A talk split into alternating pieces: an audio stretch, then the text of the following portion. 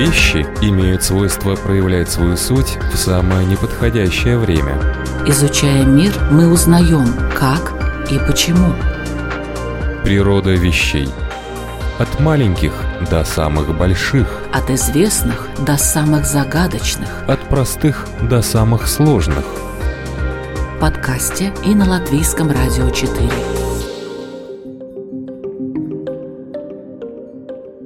Приветствую вас, любители узнавать новое об уже известном. В эфире Латвийского радио 4 или в подкасте программа «Природа вещей». У микрофона Людмила Вавинска. Принимая ответственность за какие-то действия или их последствия на себя, либо виня в этом других людей, обстоятельства, страну, погоду и так далее, вы, даже не зная этого, проявляете свойственный вам локус контроля. О том, что это такое, и пойдет разговор сегодня в природе вещей. Но сначала я хотела бы представить вам еще одну очень интересную программу, которая выходит в эфире Латвийского радио 4 и в подкастах. Это «Дикая натура».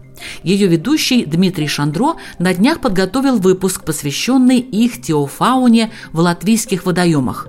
Оказывается, в реках Латвии существует около тысячи препятствий, мешающих миграции рыб. Причем большинство из них рукотворные, то есть маленькие гидроэлектростанции, которые снабжают электроэнергией небольшое число потребителей. Между тем, ученые государственного НИИ БИОР выяснили, что самым значимым и вредоносным препятствием для латвийской рыбы в наших реках является Вентас Румба или Венский водопад. Пороги реки Венты в Кулдыге – это самый широкий водопад в Европе. Его высота до 2 метров, а ширина – 100 метров. В период половодья достигает она почти 270 метров. Венский водопад имеет удивительную зигзагообразную форму и является памятником природы в составе природного заказника Венской долины. Представляете, как красиво выпрыгивают из воды и перелетают через этот порог сотни лососей. А ведь именно Вентас Румбой нам, жителям Латвии и туристам, так нравится любоваться в период нереста рыбы – так что же, неужели ученые предлагают уничтожить этот популярный туристический объект во благо лучшей миграции рыб? Узнаете об этом в программе «Дикая натура». Ищите на самых популярных подкаст-платформах. А мы в «Природе вещей» сегодня изучаем такое явление, как локус контроля.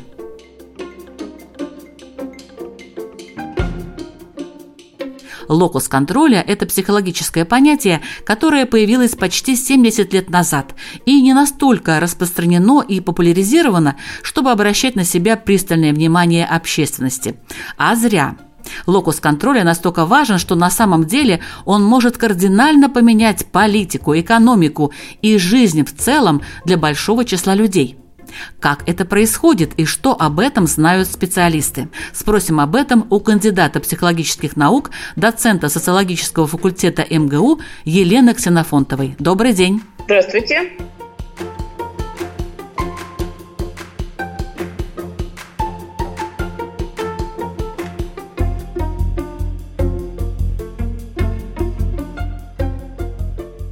Давайте начнем с истории. Откуда появился такой термин? Что означает его перевод? Локус. Вот что это такое? И как начиналось исследование этого феномена? Термином локус обозначают в любой науке местоположение какого-то важного параметра.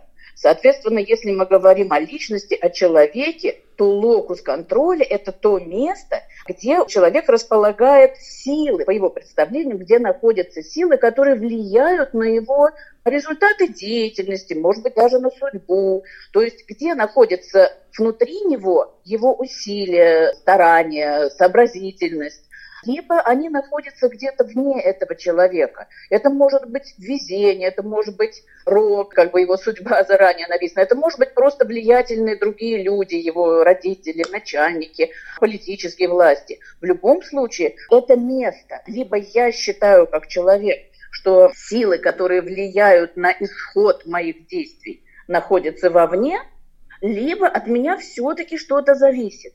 И вот это вот понимание локуса, оно, конечно же, очень важно и значимо, но немножко затрудняет в научных дискуссиях, в научных обсуждениях понимание. Вторая трудность – это локус контроля. Да? Что такое контроль? Значит, исторически Джулиан Роттер еще в 1954 году обратил внимание на то, что люди себя ведут по-разному и чувствуют себя в итоге счастливыми или несчастливыми, какими-то жизненно дееспособными или жертвами судьбы. И вот это их мироощущение и это их судьба, она в значительной степени зависит от того, как они выстраивают картину мира, как они находят какие-то объяснения, почему что-то со мной происходит именно удачно или неудачно, и почему у других людей по-другому. И вот если человек объясняет, что у других людей по-другому, потому что им больше помогают внешние силы, они родились там какими-то более благополучными или в более благополучной среде, им больше повезло с учебой или с финансовым положением. В любом случае, если начинается объяснение внешними причинами, то обратите внимание, человек ничего не может сделать, чтобы изменить свою судьбу к лучшему. Он может только страдать от того, что внешние силы ему не благоволят. В то же время, если он считает, что от него зависит то, как будет дальше складываться его жизнь, то он располагает вот этот самый локус контроля внутри, мы его называем тогда интернал, у него интернальный внутренний локус контроля, и он думает, что ну хорошо, да, у меня какие-то там обстоятельства не очень удачные от рождения, но я же могу обратиться к влиятельным другим. Я могу начать дружить, познакомиться вот с этими теми десятыми.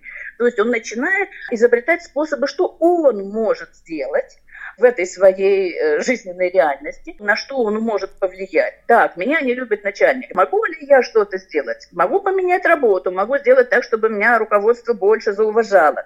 Он ищет способы, как можно изменить и поэтому он как бы вот развивает свой внутренний локус контроля, то есть он смотрит, что еще от его усилий, от его стараний, от какого-то количества имеющихся способностей, что может зависеть. И вот если он видит, что от него что-то может зависеть, он развивает свои действия в сторону того, чтобы реализовать вот это влияние этих своих внутренних свойств. Соответственно, значит, ученые сделали опросники, они различают людей склонных, это не типы, это некие края полюса, такие континуум с полюсами, да, большинство людей в середине, они в чем-то склоняются к внешнему локусу, в чем-то к внутреннему, но вот склонность человека во многих обстоятельствах, семейных, здоровье, отношения на работе, еще какие-то, склонность вот к этому внешнему локусу контроля приводит к тому, что человек становится страдальцем. Он видит, что он на многое не может влиять, и даже если у него все складывается в жизни достаточно благополучно, но он из-за того, что он не может влиять и сделать еще лучше, он может надеяться на золотую рыбку, еще на что-нибудь, но не на себя. И из-за того, что он надеется не на себя, он становится вот таким все более и более экстернальным. Но если у него все хорошо, это еще не страшно. А представьте, если у него только у него или вокруг него что-то складывается не очень хорошо, тогда начинаются поиски виноватого, и это бы тоже еще могло быть не страшно, если потом у него было какое-то соображение, как это виноватого победить. Да? А если просто хотелось бы, чтобы виноватый пропал, это опять страдание. То есть фактически, если люди находят какой-то источник своих неудач, своих неурядиц, своих каких-то невезений, если они находят в себе, они могут это преобразовать и изменить. А если они ищут во внешнем мире и даже находят этих виноватых, они в лучшем случае могут от них прятаться, могут с ними бороться, на них нападать, и это будет, возможно, их успешность. Но основная масса людей начинает страдать. Она начинает страдать от того, что они ничегошеньки не могут поделать.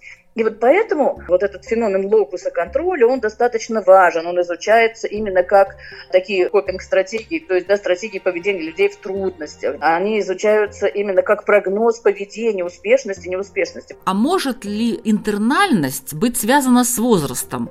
Вот, например, чем старше и опытнее человек, тем он более интернален. И наоборот. Да, были такие версии, многократно проверялась.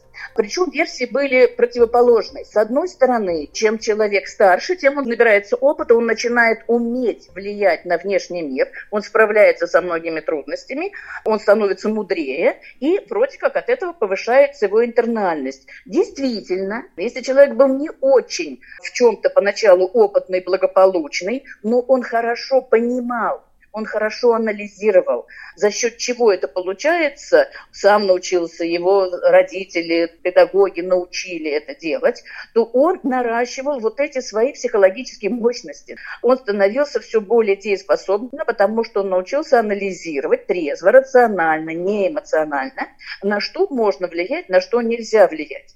С другой стороны, и становился более интернальным. Есть такие проявления. С другой стороны, были мнения, что молодые люди, такие вот самоуверенные, да, верящие во все на свете, потом со временем их жизнь бьет, бьет, бьет, да, и они становятся экстерналами. Это тоже проявлялось, но в небольшой степени, сейчас расскажу почему. Они вначале просто наивно думают, что они вообще на все могут влиять. Вот интернальный, хороший внутренний локус контроля – это не самонадеянность.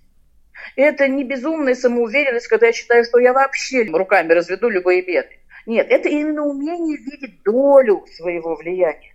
И вот если люди чрезмерно были уверены в том, что они могут все, то иногда э, жизненные вот эти обстоятельства приводили к тому, что оказывается, они могут далеко не все. Так же, как и старики за свою жизнь видели много обстоятельств, когда далеко не на все они могут влиять. Но это вот интересное свойство личности действительно очень важное. Это умение именно анализировать свой опыт, анализировать те факторы, которые влияют, а, не обижаться, не плакать, не злиться, а именно думать.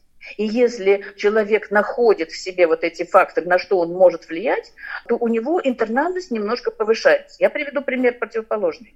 Представьте себе, человека спрашивают, может ли вообще в принципе человек там использовать скакалки, прыгать через скакалки, прыгалки и так далее. Любой человек в основном да, скажет, конечно, конечно, дети все прыгают, все хорошо получается. И представьте, человеку происходит трагедия, и он лишается ног, он лишается возможности прыгать через скакалку, прыгать через лужи. Соответственно, если его спрашивают не про него, а вообще про людей, в принципе, это возможно – это тоже его проявление внутреннего локусового контроля. Он говорит, да, вообще для людей это возможно. И моя трагедия не повлияла на то, что я считаю, что вообще ничего невозможно, и наша судьба в руках там каких-то высших сил. Нет, все равно человек многое может, и вот в частности вот такие мелочи, как прыгать, скакать и так далее. В целом это возможно, но есть обстоятельства, которые меняют. Поэтому с возрастом, конечно же, происходит некоторое такое повышение мудрости, и, может быть, где-то вот эта такая наскок и гордыня немножко сокращается, да, и самоуверенность сокращается. Мудрость, связанная с каким-то многообразием восприятия мира, у некоторых превращающаяся в смирение, тоже появляется. Но смирение – это не то, что выученная беспомощность. Природа вещей. От малых до самых больших, от известных до самых загадочных, от простых до самых сложных – подкасте и на Латвийском радио 4. А как понять термин контроль? Вот локус контроля, кто кого должен контролировать? С контролем вообще очень интересная история. В общем, это влияние. Когда мы говорим, мы перестали контролировать ситуацию, это не значит, что мы ее не видим. Да? Это значит, что мы не можем на нее влиять. Ситуация вышла из-под контроля. То есть мы не можем влиять. Хотя нам кажется, да, что контроль это некий такой мониторинг просто, да, мы просто смотрим, что происходит. Даже в менеджменте очень интересно, когда говорят, что руководитель занимается контролем, отвечает за контроль какого-то там проекта, при этом он планирует, организовывает и контролирует.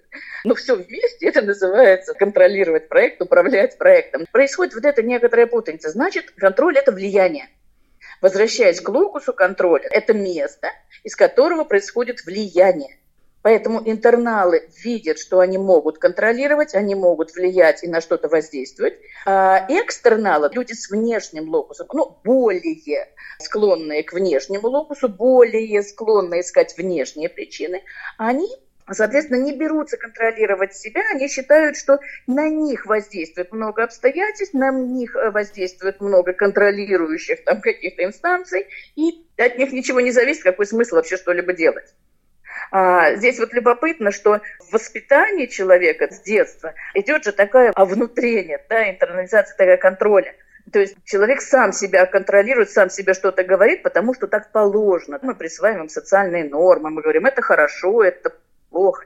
И вот были интересные исследования в советское время, когда на детях показывали, что они усвоили социальные нормы, и они хотят, хотели вести себя, например, как Буратино, или оценивали себя как не очень хорошего, не то что ребенка, а человека, который поступил не очень хорошо. А если я повел себя как Карабас-Барабас, там несправедливо разделил игрушки. Были на эту тему такие научно-популярные фильмы. И я хочу вести себя как Буратино, потому что это образ, социальный образ хорошего человека. То есть я правильно себя веду, и вот у меня это внутренний контроль, я себя проверяю, я сейчас как Буратино себя веду или нет. Но некоторые детки, в экспериментах это было показано, они, в общем-то, говорили, что они хотят быть как Буратино, могли себя вести хорошо, правильно, заботиться о других ребятах, справедливо, там, разделять игрушки, но если в этот момент никто не наблюдал, не было вот этого внешнего наблюдателя, воспитателя, контролера.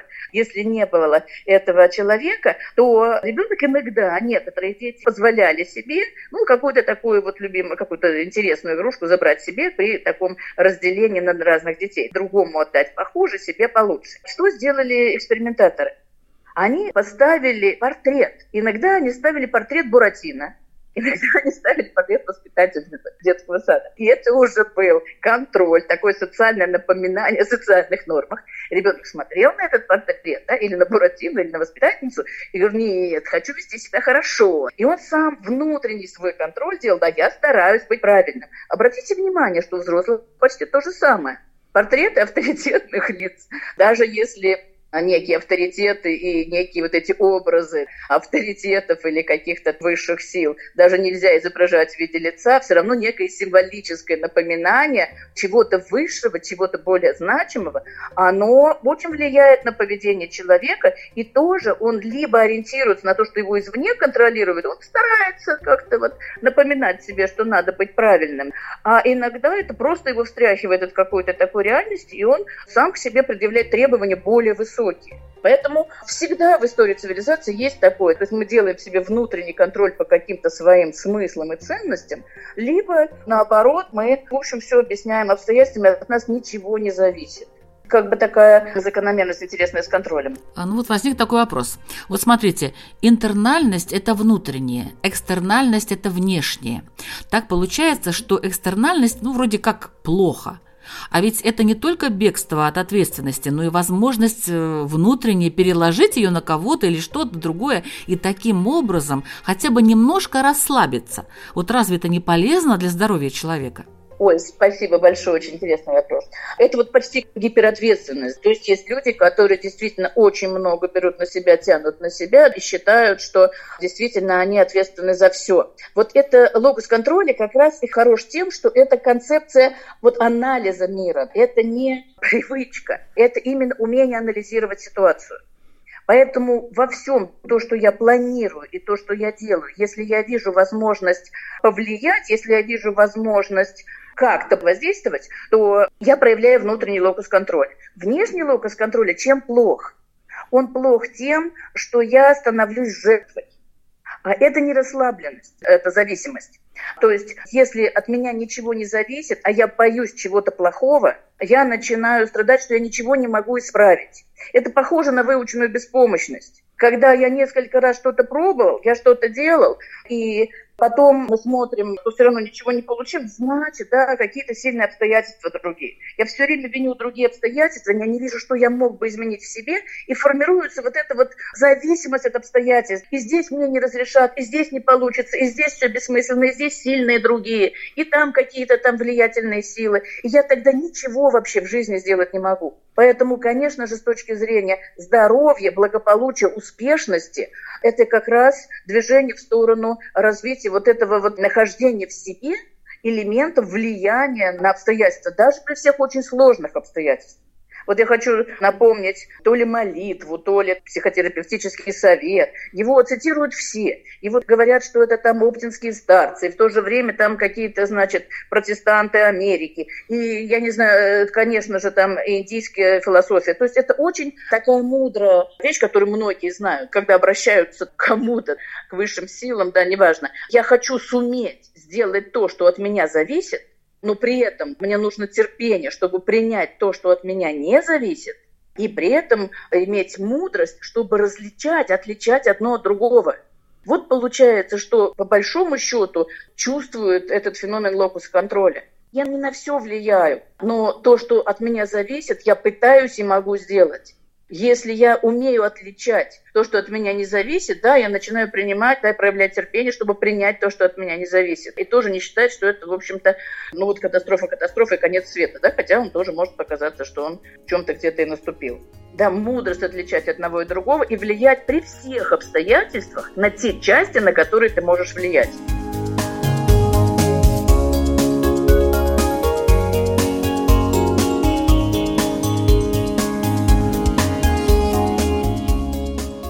Это программа «Природа вещей». Сегодня мы вместе с психологом Еленой Ксенофонтовой изучаем понятие локус контроля. Не только в плане его проявления в отдельной личности мы будем рассматривать, но и в социуме в целом, так что слушайте вторую часть программы.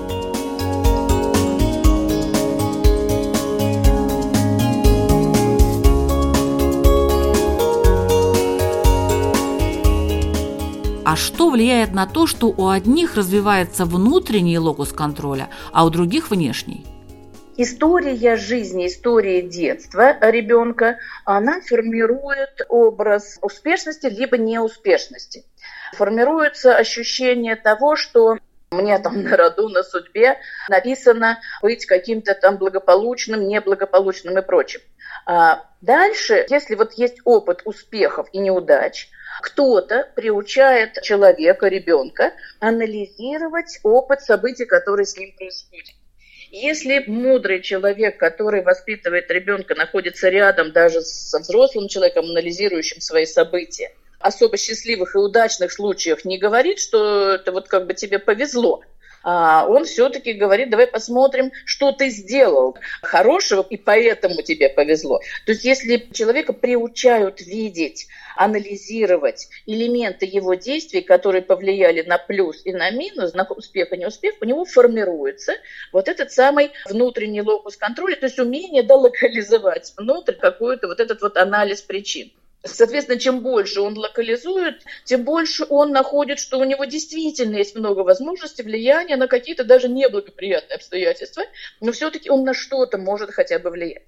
Если противоположная вещь складывается вокруг что-то особо плохое, и никто не помогает найти зацепочку, как может человек выйти из этого плохого состояния в будущем, сейчас. Ведь обстоятельства разные жизненные складываются. Не всегда действительно беда, которая свалилась на человека, является его виной, да, его причиной.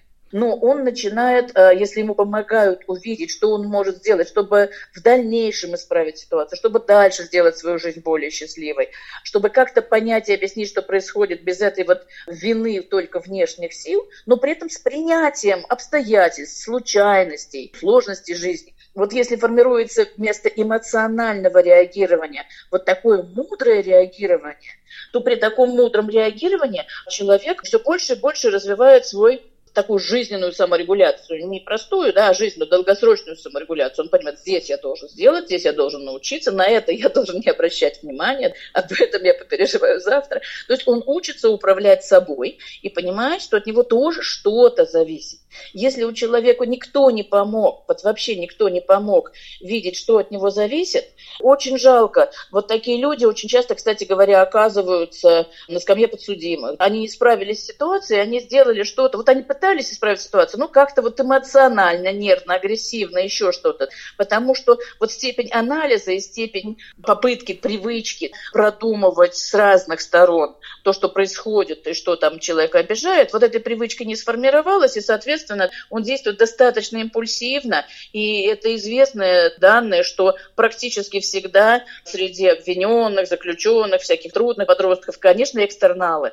Им никто не помог увидеть вот этот вот внутренний анализ, на что они могут повлиять. Они просто обижены. Действительно, бывают жизненные обстоятельства у них такие вот накопились. Но никто не помог сформировать вот это умение анализировать, а что я могу изменить, на что я могу повлиять, а что придется спокойно принять. Вот интересно, что у японцев есть такая пословица «Ивовые деревья не ломаются под навалившимся снегом». Принять навалившийся снег, но при этом не сломаться принять обстоятельства. Или еще одна пословица интересная у них. Истинно терпимый терпит нетерпимых.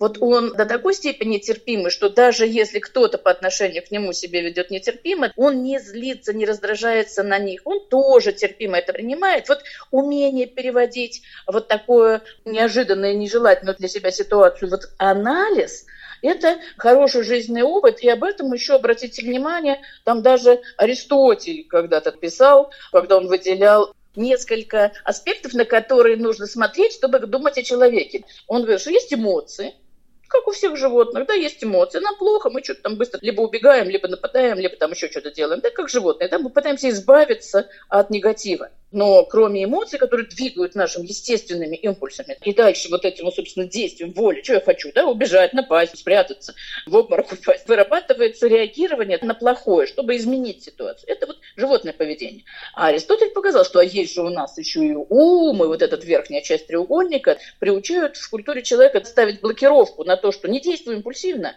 думай. Думай, думай, как делать, и потом уже без импульса, спокойно ты принимаешь какие-то решения, которые нужны. И вот в некотором роде это напоминает идею вот этого треугольника Аристотеля, что культура приучает вести себя не натурально, дико, импульсивно, если что-то не нравится, а культурно, то есть подумать, проанализировать и выбрать наилучший вариант воздействия. Природа вещей от малых до самых больших – от известных до самых загадочных, от простых до самых сложных. В подкасте и на Латвийском радио 4. Чувство причастности к той или иной социальной группе, оно влияет на степень интернальности или нет? Смотря какая группа. Есть группы, которые как раз приучают человека чувствовать себя ответственными за судьбу, чувствовать себя влиятельными, и они продумывают способы действия. Это может быть лоббирование интересов чьих-то, это может быть продумывание стратегии собственной какой-то там эффективной деятельности. Но в любом случае, да, есть группы, которые формируют вот это вот хорошее планирование, анализ и совместную деятельность. И не поощряют, соответственно, импульсивность. Есть другие группы, которые склонны вести себя обиженно, разозленно, импульсивно, они ищут виноватых. И мы все примыкаем к очень многим разным группам. Мы же сейчас живем на планете не пересекающихся вселенных. У нас может быть в семье человек сидит с одной стороны дивана в одном гаджете, читает одни новости, на другой стороне дивана сидит человек даже того же возраста или другого поколения, тем более, и он находится в другой социальной группе, в другой ценностной группе, в другой смысловой группе. И поэтому группа очень сильно формирует как раз объяснение того, что с нами всеми происходит, что происходит с человечеством, что происходит с социальными группами. И, соответственно, авторитетные люди в группах, они как раз формируют либо повышение экстернальности внешней, вот этой самой причинности, чувства жертвы от того, что там есть внешние силы, которые полностью загубили все и мою жизнь в частности, а другие группы начинают думать, что с этим делать начинают думать, почему, и тогда они применяют принцип геликоптера, вот такой есть интересный принцип вертолетный. То есть они смотрят шире, шире территориально, за пределами не только нашей, например, страны, а на большой регион. Шире исторически, что очень важно. Вот они смотрят исторически, а что было там по-другому сто лет назад, 50 лет назад. И вот если социальные группы, к которым человек примыкает, к которым чувствует себя идентичным, они смотрят широко исторически долгосрочно, они по-другому оценивают текущую ситуацию, не так эмоционально, а более философски, скажем так. И тогда они развивают вот это самое субъектность человека, возможность каким-то образом все-таки планировать, управлять своей жизнью, влиять на какие-то события, которые происходят вокруг, минимизировать ущербы, создавать какое-то позитивное будущее, но они приучают его лично анализировать вот эту свою возможность влияния. Ну, либо наоборот, э, формируют обиженность, озлобленность, любой эффект толпы. Не надо думать, мы знаем где хорошие, где плохие. Это, конечно же, очень сильно влияет на проявление нашей внутренней уже отношения к жизни, к судьбе и так далее. В зависимости mm-hmm. от того, как группа показывает анализ текущих ситуаций, затрагивающих всех. Ну вот сейчас текущие ситуации такие, что вот пандемия, еще тут война, другие современные такие социальные катаклизмы происходят. Вот это все сказывается на локусе контроля людей? Да, вот что удивительно, можно было бы предположить, и в простых опросниках, где там, не знаю, 40 вопросов, есть несколько вопросов, которые однозначно понижают вот сейчас интернальность. Например, спрашивают, вы можете, вы склонны планировать далеко вперед? Или все-таки все зависит от того, как сложатся обстоятельства? Люди, которые очень прямолинейно, жестко, однозначно планировали все вперед, или наивно, вот как раз без особого принципа геликоптера, по привычке, по традиции. Вот для них, конечно, колоссальный шок, ну и для очень многих людей колоссальный шок за последние все годы. И поэтому по некоторым, скажем, вот отдельным вопросам опросника идет, конечно же, провал. Нет, я ничего не могу планировать, а оказывается, от меня там не зависит то-то и то-то. Но что любопытно, я это заметила еще в течение 90-х годов когда Советский Союз, разные республики с разным опытом, с разным настроем расставались, расходились или теряли Советский Союз, зная вот эту методику и наблюдая за тем, что происходит вот просто по статистике данных локуса контроля, я была убеждена, что будет, конечно же, повышение экстернальности единичные люди там на что-то влияли, у них могла повышаться интернальность, если они на что-то влияли, а другие даже благодарные каким-то политическим лидерам и счастливые все равно не чувствовали себя ну, источниками этих изменений. И поэтому можно было ожидать, что интернальность понизится. Любопытно, что нет. И сейчас то же самое. Я отслеживаю вот эти данные по разным там, использованию этих опросников в бизнесе, в менеджменте. Общий фон, ну, чуть-чуть за счет единичных просто вопросов, формулировок, измерений, конечно, да, единичных. Но провала нет.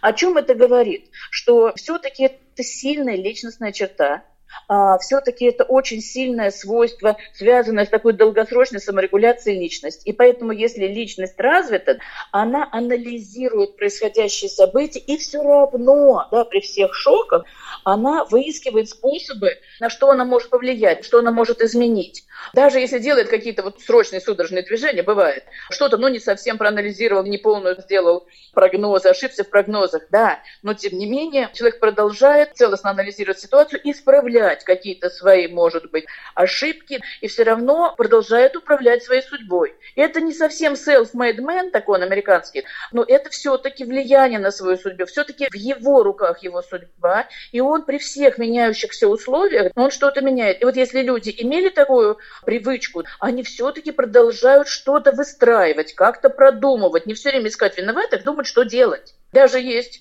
фраза, она тоже кому-то нравится, кому-то не нравится, но немножко отражает вот эту особенность людей, которые имеют, с одной стороны, интернальность, с другой стороны, понимание. Это не тупое, не однозначное, потому что все от меня зависит. Не, конечно. Вот фраза «делай, что должно, что от тебя зависит», а будет, что будет. То есть я не на все факторы могу повлиять.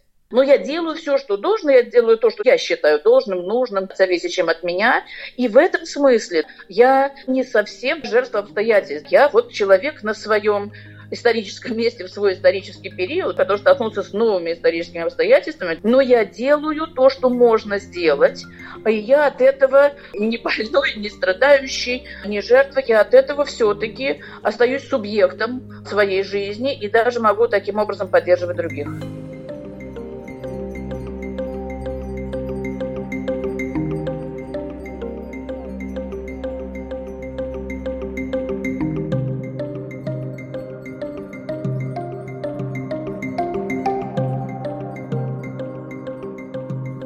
Это была программа «Природа вещей», подготовленная Латвийским радио 4. Сегодня о таком понятии, как локус контроля, мы говорили с кандидатом психологических наук, доцентом социологического факультета МГУ Еленой Ксенофонтовой. Спасибо большое, уважаемая Елена, за столь интересный и подробный рассказ. Спасибо большое за вопросы, за интерес к этой теме. И я пожелаю слушателям не столько в теорию углубляться, можно этот термин помнить, не помнить, интернальность, экстернальность, неважно.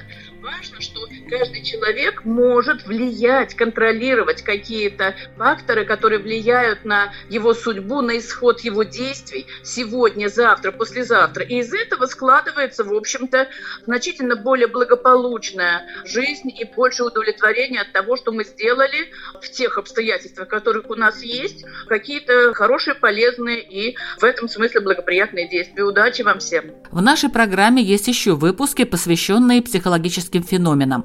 Например, о природе женского ума рассуждает Дана Резница Озуола, гроссмейстер международного класса, между прочим. О теории сожаления – социолог Михаил Соколов. О внутренней речи, с кем мы разговариваем и почему, рассказала нейрофизиолог Вера Толченникова. О правшах и левшах – клинический психолог Анна Кашина. Все эпизоды вы можете найти на страничке Латвийского радио 4 и в подкастах на самых популярных популярных платформах. Изучайте природу вещей вместе с нами, Латвийским радио 4. Это, как вы уже, наверное, знаете, интересно, полезно и очень увлекательно. Присоединяйтесь!